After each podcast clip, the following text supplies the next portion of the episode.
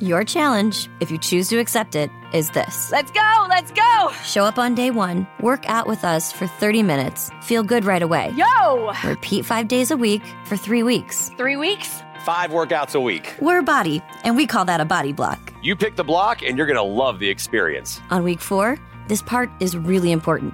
Take the week off. Seriously, we mean it. Rest, go on vacation, or try something new.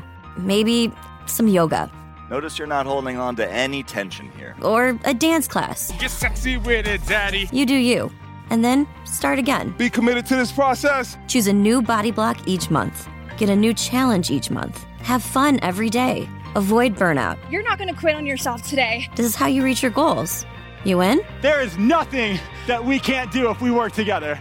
Sign up for your first body block today. Visit BODi.com for a free trial. That's B O D I.com. Are you ready to get started? This morning's scripture from Matthew's gospel is a preacher's dream. It's a dream. Dream come true. A few weeks ago, when I began preparing this sermon, trying to get ahead of things before the craziness of our move to here in Arlington, I read these lines in Matthew's gospel and thought to myself, Thank you, Jesus. Thank you. Those who receive you also receive me, and those who receive me also receive the one who sent me. Or, to put it another way, those who receive me are also receiving Jesus, and those who receive Jesus are also receiving God, the one who sent Jesus to us. This really is a preacher's dream come true. It is the perfect text for this first Sunday of mine and my family's here at Mount Olivet. It's like the organizers of the lectionary, the three year cycle of Scripture that helps communities read through the entire narrative of Scripture. It's like those organizers knew that I would be here July 2nd, 2017, and that on this same Sunday, countless pastors and preachers would be moving throughout the conference to have their very first sermons in their new churches. It's like the organizers of the lectionary knew that I would be here with you this morning. When we receive someone, we are engaging in the act of welcoming or hospitality. And in order to receive something, whether it be something real, like maybe a living person, or maybe something like an Amazon Prime box from UPS, the separation that once existed between those two things disappears. It goes away. And upon our act of receiving, we're welcoming that person or that object into our lives for better or for worse, just as they are or just as it is. And this really plays out perfectly for us, does it not? Part of our charge as disciples of Jesus is to transform the world, sharing the good news with the world, being the light to the world, the light of Christ. We are part of a multi billion, that's billion with a B, member global movement that has been charged and is charged by the giver of all life to transform the world. Let me hear you say, transform the world. Transform. All right. Now let's take it a step, a step further. We are part of the Methodist family. This church started not as a United Methodist church, but just as a Methodist Protestant church. And our slogan in the United Methodist Church today is open hearts, open minds, and open doors. Have anybody ever heard that before? Okay, a few of us. All right, that slogan then pairs even more perfectly with our text this morning. Matthew's writing tell, tells us that when we welcome someone, or just really anyone, we are welcoming Christ Jesus, and thus we are welcoming God. And with our open hearts, open minds, and open doors in the United Methodist Church, it's hard to not see the correlation between what Jesus said and what our denomination advertises. This, this morning's scripture from Matthew's gospel is a first Sunday at your new appointment, your first appointment, preacher's dream come true. You know, the, the first time that I drove down Mount, or drove by Mount Olivet, I was coming down Glebe Road and I was turning into the parking lot. And, and then just the other evening, when Allison Camden and I were taking Rosie Penelope, she's our uh, barely 17 pound beagle, for a walk, we, we could tell that this community And this church is ready to receive new people in the name of Jesus. In the parking lot, there's a sign that says a welcoming congregation. On the property of the church and throughout the neighborhood, you are telling people that they're welcomed. And even on your churches, or on our church, it's our church now, on the Facebook banner, it says inclusive, life changing serving. This church and its members have proclaimed to this community and to the world that you are ready to receive anyone in the name of Jesus.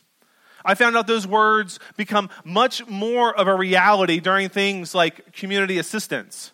And we really saw that in action this past week when children, the youngest members of this community, were invited to take over this church to learn more about what it means to be a disciple of a first century Jew.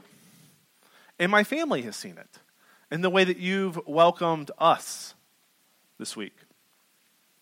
And another point about our text this morning, it is typically it's a rallying cry that a lot of pastors use in their churches to implore its members, the people that are sitting next to you this morning.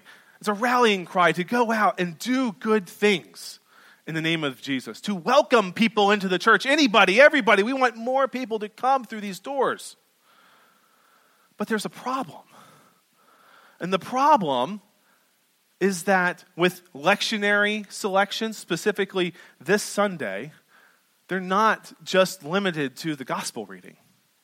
There are two Old Testament readings this morning, two Psalter readings, the gospel reading, and an epistle reading.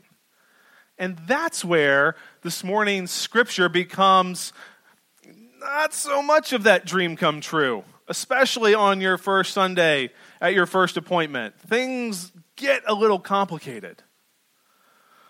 The problem the problem is that we no longer live in a world where people are beating down the doors of the church to get in. We live in a, in a post Christendom ministry field, and that requires us to rethink, to re examine the techniques and methods that we've used for evangelism that worked so well back when the church was at the center, literally was the center of every community. And that's where Paul's letter to the Romans, chapter 6, really comes in to help us. Here's what Paul wrote Don't offer parts of your body to sin to be used as weapons to do wrong. Instead, present yourselves to God as people who have been brought back to life from dead, and offer all the parts of your body to God to be used as weapons of right. Sin will have no power over you because you aren't under law, but instead you are under grace. And then in verse 18, he says this Once you offered the parts of your body to be used as slaves to impurity and to lawless behavior that leads to still more lawless behavior. Now you should present the parts of your body as slaves to righteousness, which makes your lives holy. The problem, the problem with this text and then putting it with our United Methodist sales pitch of open hearts, open minds, open doors is that we think that just by printing that material on some brochures or postcards or putting it on a website that we are now somehow a welcoming community, ready and willing to receive anyone who walks through our doors. But what happens after a person or a family walks in and then the honeymoon's over? What happens after we've welcomed someone in and then we realize that he or they or she thinks differently than we do? Maybe their theology isn't Wesleyan enough. Maybe they're too conservative or not conservative enough, or maybe they're too liberal. Maybe they've loved the wrong person or have made some life choices that you and I would never make when the honeymoon period is over, we forget that we've been brought back to life from death by Christ. We forget that as disciples, we are charged with living a righteous life, that, that we need to be aware of our own individual tendencies that allow sin to take, to take power over our relationships with one another, with, with those whom, who we've been committed to living together with in a community of faith. If we are truly going to live as a church with open hearts, open minds, and open doors, truly being welcoming and anxiously awaiting the opportunity to receive new disciples of Jesus Christ, we need to understand that because our relationships with one another, the people sitting next to you this morning and the folks who are upstairs, that that is a witness to our community, declaring that our hearts and our minds and our doors have been opened. That is what Jesus is talking about. And then Paul elaborates on a little bit more, telling us that receiving one another with grace just as we are, as people who sinned this morning will sin tomorrow and probably sin the next day. Receiving one another in the same way, the same way that Christ, the one who receives everyone. Grace is at the center of what we do as disciples of Jesus. And that's why I love our Wesleyan theology.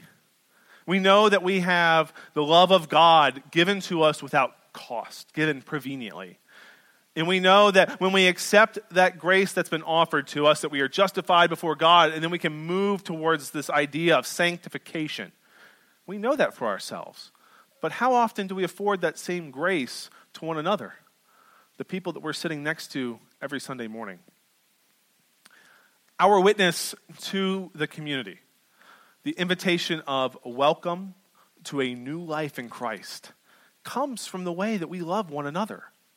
Our slogan, open hearts, open minds, and open doors, is empty if we do not have the same attitude with one another. If we understood receiving and welcoming as having been welcomed unnaturally by God, by God in Christ, then our slogan would be changed to opened hearts, opened minds, and open doors. I offer it to you in the name of the Father, Son, and Holy Spirit. Amen.